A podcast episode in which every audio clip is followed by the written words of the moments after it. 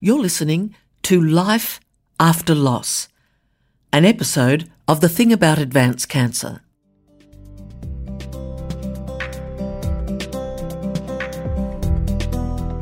I have so many people I've spoken to that talk about driving home from work and being in tears on the way home, having performed all day as being someone that's doing okay. That often there can be really intense experiences of emotion in private, whereas there's that sort of public presentation, that mask that people put on to be able to seem okay with those around them. The thing about advanced cancer a podcast from Cancer Council New South Wales. Information and insights for challenging times.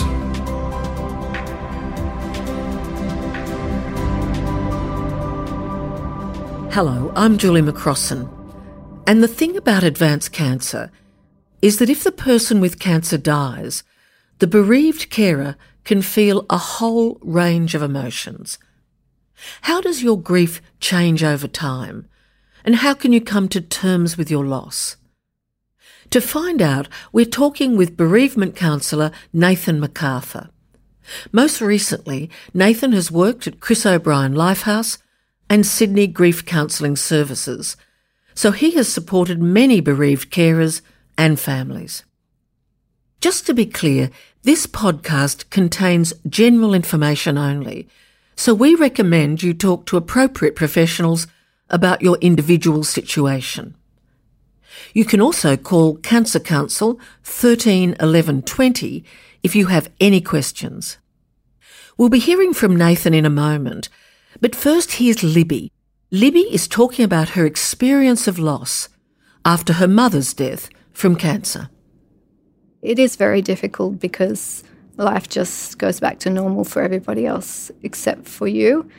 And it does feel in a way that you've just imagined the whole thing or you've just made up this person that was once the biggest part of your life and they're suddenly gone and it feels like they've just slipped into an alternate universe that you'll never be able to be a part of again or that they were just part of a, a comic strip that you were part of and they were rubbed out so it's, it's difficult to take and it's bewildering and it doesn't make sense.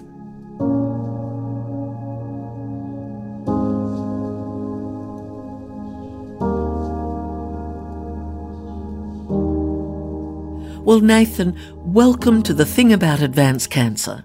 Thank you. It's good to be here. Look, we're talking about death here in the context of cancer. And while death with advanced cancer can sometimes come quickly or, or even unexpectedly, it's often quite a long, drawn out process lasting many months or years. I've heard this expression, anticipatory grief, that to some degree you, you grieve as you go along. Does that make it easier when the person actually dies, or is it just utterly unpredictable how you're going to react? I think it's really unpredictable. So I certainly have some people that would say that they feel like they've been able to do some of their grieving along the way. I would say for more people, that's not the case. That often it still comes as a shock, even though that we might know that that person is going to die at some point. We don't know exactly when, and so there's an uncertainty about that.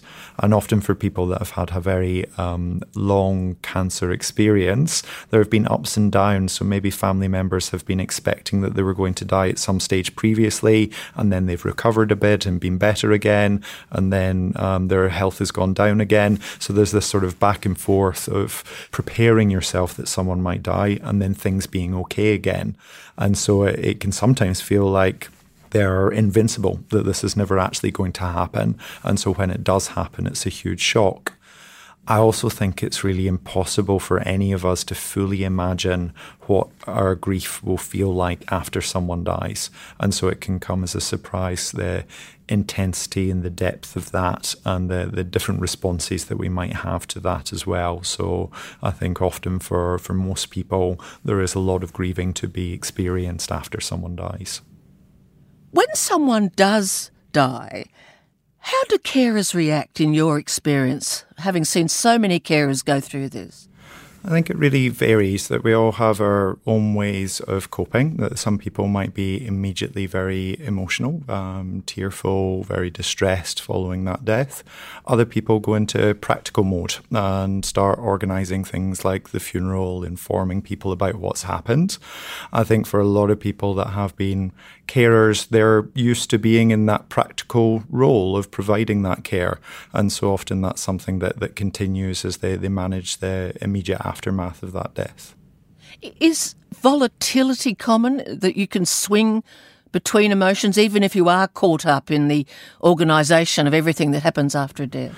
Definitely. Um, I think people do feel chaotic. They feel all over the place. Um, I think for a lot of people, actually, just after someone has died, it, it doesn't feel quite real. And so sometimes there isn't an immediate um, high level of distress or a lot of emotion.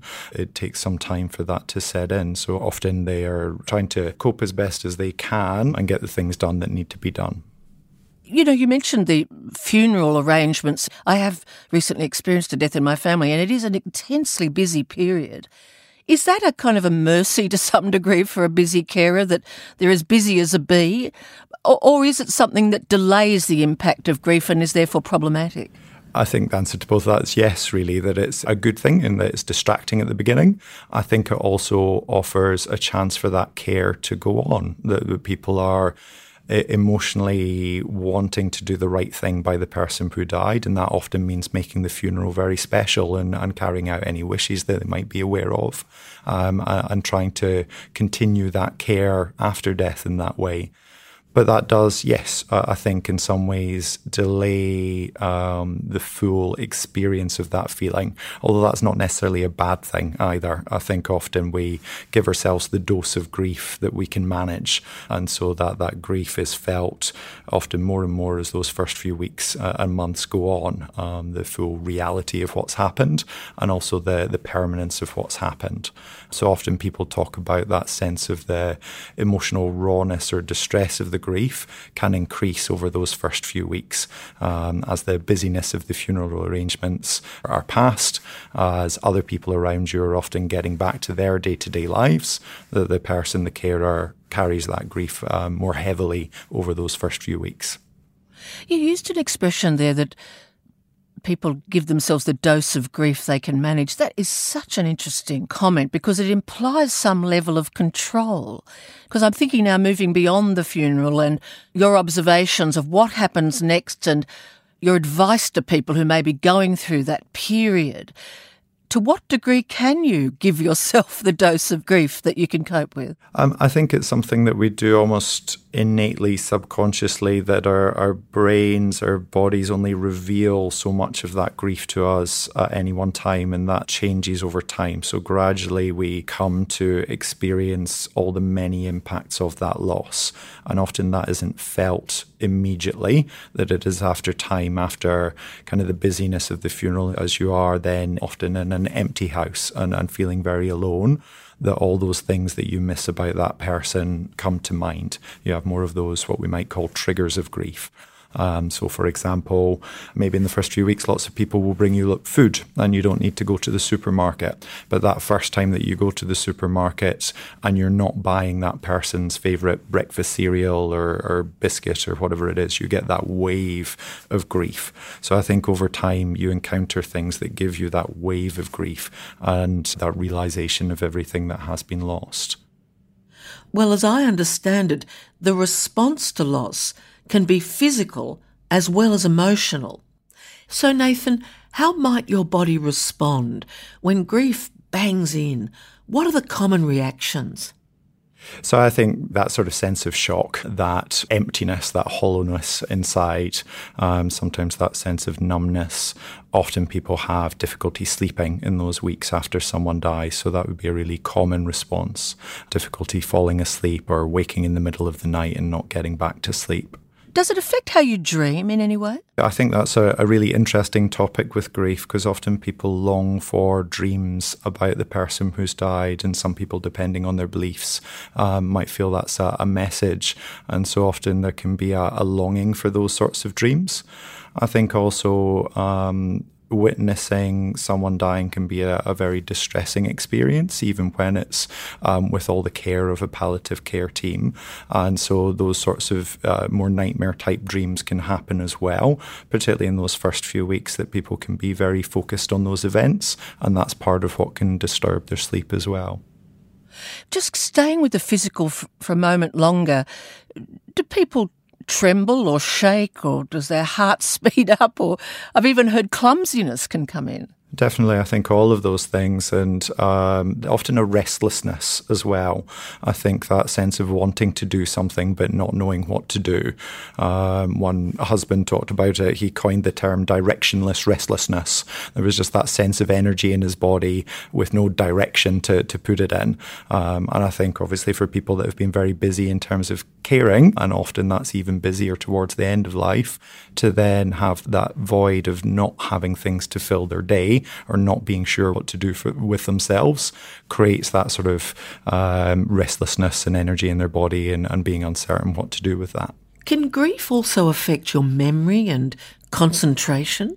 Definitely. So people talk about it similarly to how we might talk about chemo brain for, for people that have gone through chemotherapy treatment. There is that sort of brain fog, not being able to concentrate, some short term memory loss. I have one woman, for example, after her husband died, locked her car keys in her car twice. She'd never done that before in her life, um, but then, then was really actually worried about her memory. I meet with lots of people um, who might fall into that slightly older age group that worry that maybe they're getting dementia but actually that forgetfulness is just a part of grief.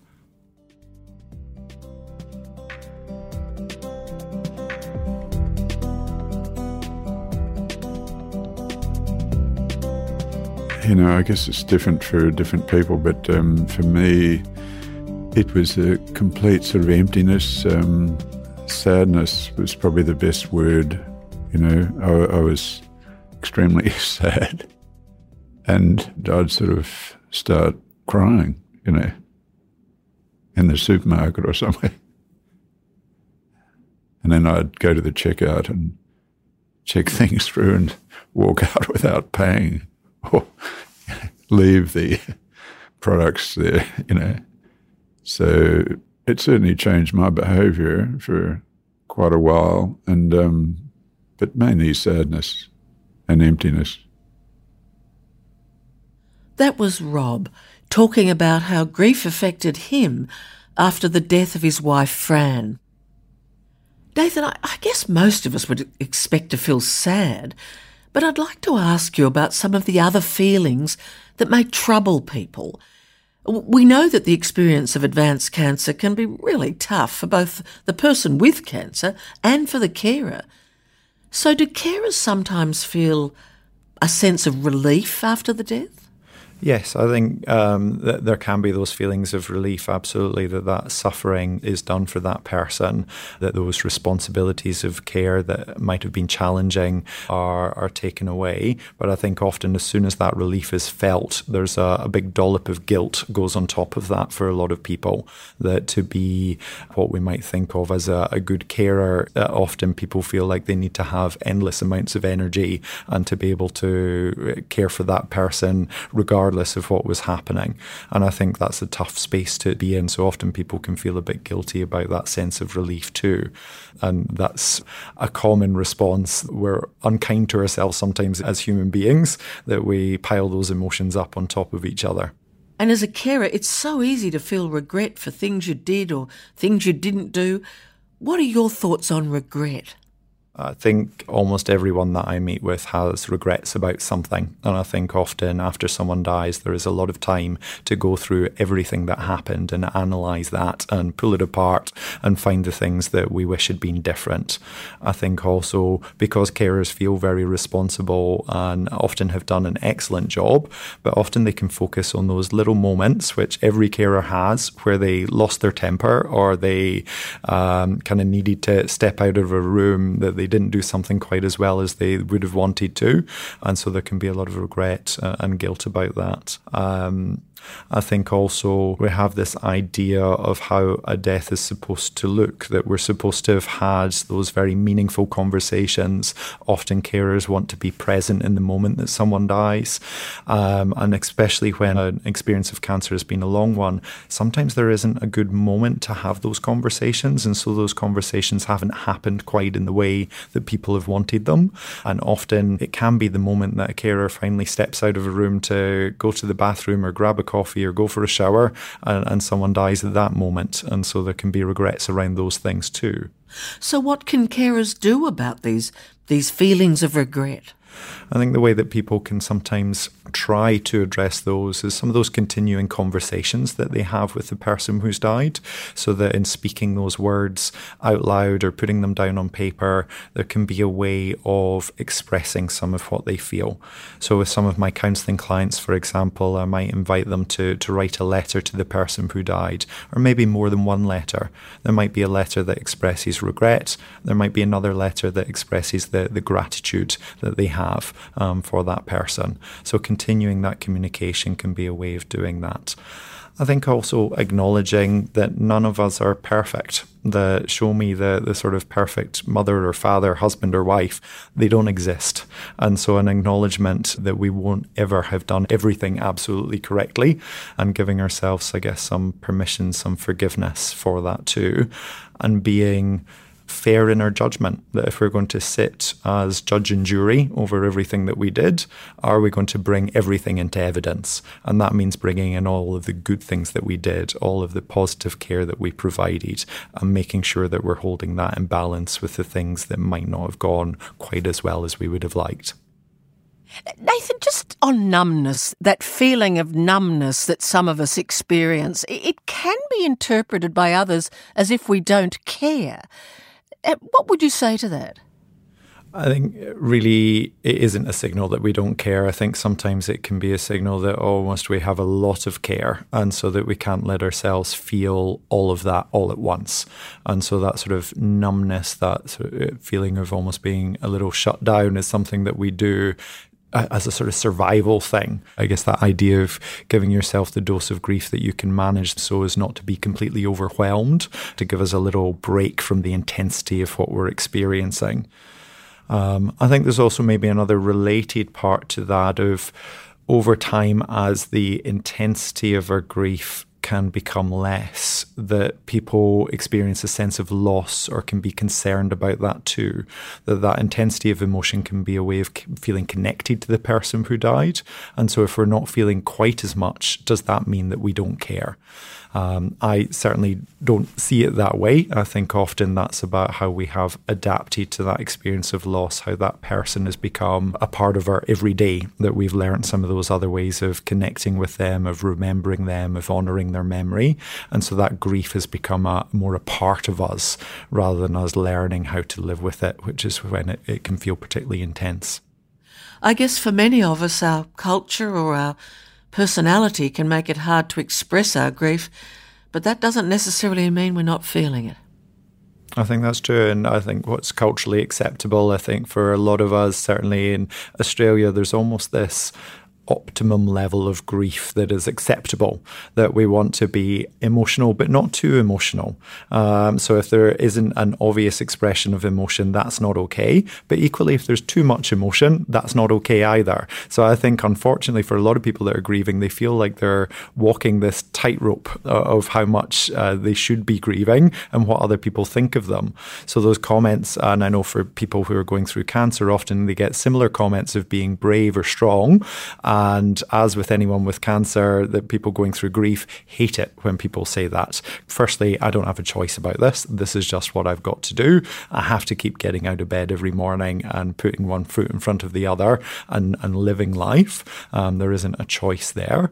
But also that just because you see me in public seeming like I'm okay doesn't mean that that's what's happening underneath. So I think a lot of people to present at work or in social situations, put that emotion to one side um, and then feel it on the drive home. I have so many people I've spoken to that talk about driving home from work and being in tears on the way home, having performed all day as being someone that's doing okay that often there can be really intense experiences of emotion in private, um, whereas there's that sort of public presentation, that mask that people put on to be able to seem okay with those around them. Could you talk a little bit about carers feeling angry after a death? Is anger a common emotion and, and what can people do about it? Certainly, yes, that experience of anger is a, a, common one. Sometimes that comes a little further down the line. That's not sometimes how people feel immediately after a death, that that comes a little bit later. I certainly had um, one woman that she had her husband's ashes at home in the, the bedside cabinet, and she would open the door and yell at his ashes and shout at him um, because she was angry at him leaving her, and that helped give her some relief. I know people that will drive somewhere in their car and scream in the car as a way of expressing that. Um, people that might take up certain sorts of physical exercise, um, kind of boxing or high energy exercise as a way of expressing that um, people that are more artistic that might paint their anger or kind of express it in poetry or music or, or different avenues. Um, for others, it's enough to, to talk about it and express it that way. Um, but I think, yes, it's absolutely a, a common thing and, and something that, that people can express in different sorts of ways to give some relief around that. But also, I think sometimes we can feel, again, ladling those emotions on top of each other, that we can feel a bit shameful of that anger, that it's not okay to be angry at that person who's died. Um, I guess, again, giving that sort of permission that that's a feeling that often people experience, and it doesn't mean that there's not a lot of love there as well.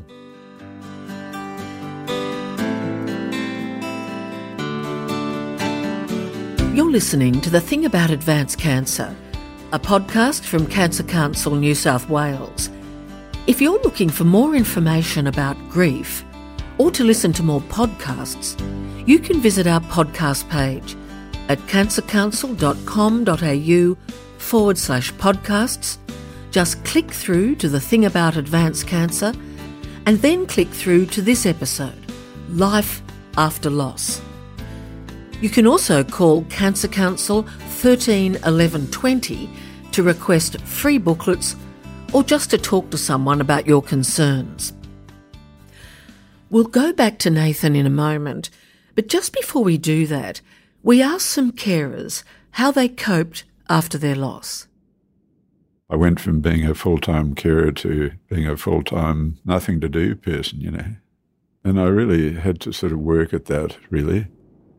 It definitely helps to keep busy at the beginning and to have people around you just really trying to engage in life again.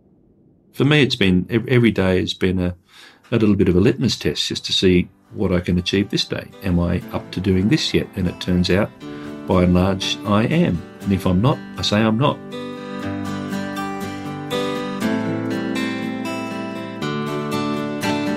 That was Rob, Libby, and Paul. Well, Nathan, you've seen many carers and family members go through this experience of grief. What would be your advice to people in those first weeks and months?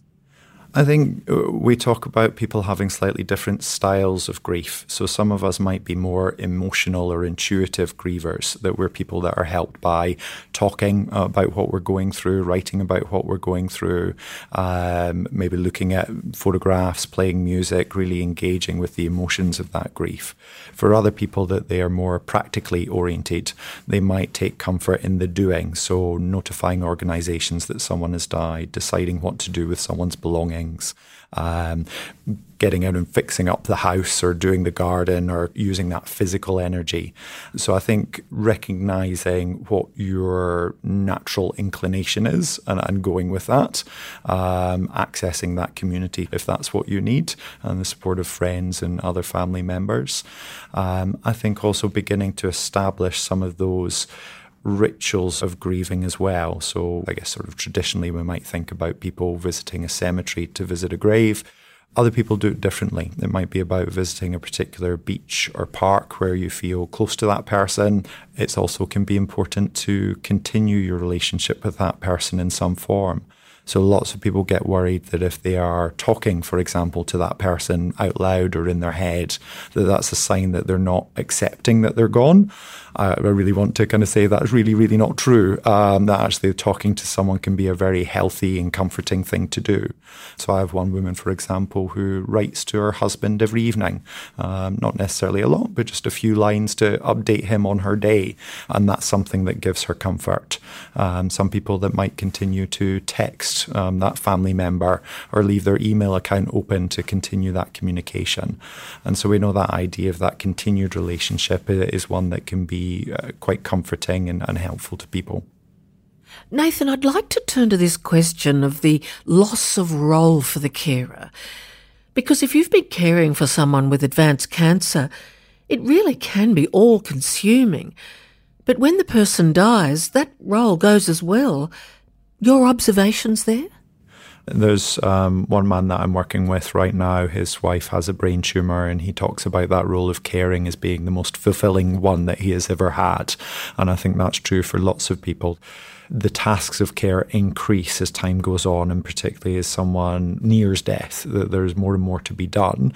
And so there's such a stark contrast with what comes afterwards of then having every hour of every day lying empty. I think also when you've been a carer, often you have connections to medical professionals, the people in the hospital, the carers that might be coming into your home. And when somebody dies, all of that goes away as well. So there can be a sort of secondary loss, an additional loss with that of losing those relationships, which often have been very long standing relationships as well. That is such a good point, Nathan. In your experience, how do bereaved carers find a, a new sense of purpose and and fill up what may feel like empty days. So finding things to fill that, I think, takes some time. For some people, maybe returning to work is an option. For others, it is about connecting socially with people.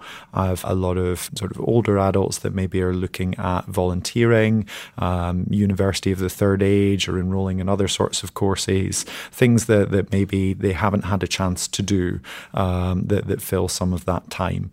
I think that's a big process. I think that's a long process. I think often that those days can feel quite empty. I think, particularly for people, if they're living alone, highlight the emptiness of weekends. Uh, if everybody else is busy living their lives and doing things, often it can be important to schedule in things so that people will schedule in meeting someone every day or going out and doing a particular task or job. And some people volunteer in relation to the cancer that has taken the person. Do you find that? Yes, I think I feel a little cautious about that too soon, I, I, I, guess, and I'm not going to define a time frame for too soon. I think people need to reflect on that for themselves. I think I'm also cautious about though that idea that we should all be doing something enormously wonderful after someone dies in their memory as well. I think that can feel like pressure as well. I think for the average person, actually just getting through every day and every week for a lengthy period of time often can be a big enough challenge without adding anything else to that. Almost completely finally, I guess I wanted to just, if you could just sum up, if there's someone listening who is struggling a bit with their grief and they want to push to a new stage, what are the classic bits of advice to nurture yourself both physically and emotionally? The classic things to remember to do to, to just stay well? So I think um, physically first with that experience of sleep, that uh, yes, sleep can be disrupted in those first few weeks. If sleep is a concern going on, then talking with the GP about that, um, trying to do all those things that help you to, to get a good night's sleep as well. Um, so things like exercise as well physically. So I know many people that I meet with that exercise is their saving grace, that it tires them out and helps them to sleep and also helps them to work out some of those emotions as well. So if you're a a walker or a runner or someone that goes to the gym, that keeping a routine with that. I think those things that we know are good for any of us at any time. So eating healthily, um, staying hydrated, um, avoiding drinking too much alcohol, all of those basic sorts of things. And going out in nature, can that be useful? Absolutely. So I think the things that I hear people finding useful is being in nature, being in the, the sunlight at, at the beach, um, kind of in, in parks, wherever it is that people can get to. Um, I think also children and animals are often people's saving grace as well. So, sort of new life. Um, so, maybe there are grandchildren or nieces and nephews, there are people around that might need some looking after. And so, those good kind of caring talents and skills that people have can be used in different sorts of ways. Look, thank you so much, Nathan. It's been so good to talk with you. And now to finish up, here's Paul talking about how he is learning to live with the loss of his husband, Warren. I'm learning more every day about who I am now, and I'm learning things like I bought myself a new bike. I'm going riding at very fast speeds downhill um, and and enjoying the hell out of it, you know, making sure I laugh and, and be in that moment and enjoy the fact that I can still do that because those moments, you know, shouldn't be lost or ignored. They have to be grasped and remembered. I'm not saying that I'm living my life for Warren because he wouldn't want that. He he would want me to live my life because of him and what I've learned from him. And so I think in time, in the years ahead, I will hopefully continue to learn the lessons that I have to learn from having gone through something like this. And uh, I'll be grateful for it and appreciative of this gift that Warren gave me.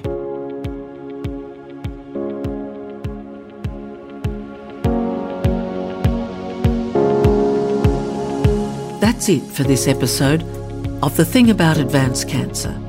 Thanks to Nathan, Libby, Rob, and Paul for sharing their insights. And we'd also like to thank the New South Wales Ministry of Health for their generous support of this podcast. If you're looking for more information, you can ring the Cancer Council 13 11 20 information and support service from anywhere in Australia. Or go to cancercouncil.com.au forward slash podcasts. If you have any feedback on this podcast, we'd love to hear from you. So leave us a review on Apple Podcasts or on our website. If you'd like to subscribe to the show, you can do it in Apple Podcasts or your favourite podcast app. If you found this episode helpful, you might want to listen to our podcast on coping with grief.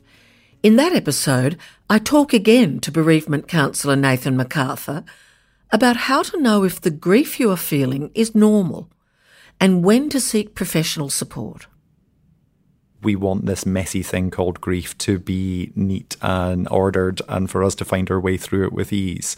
I think in reality that that experience of grief is much more chaotic and also that it can go on longer, be more intense than any of us expect.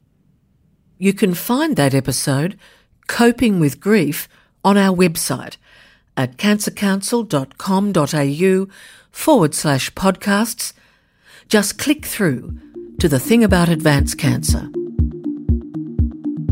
The stories and experiences contained in this podcast represent the views and opinions of the speakers. They do not necessarily represent the views and opinions of Cancer Council New South Wales. This podcast contains general information only, and Cancer Council New South Wales recommends you obtain independent advice specific to your circumstances from appropriate professionals. I'm Julie McCrossin, and you've been listening to The Thing About Advanced Cancer, a podcast from Cancer Council New South Wales.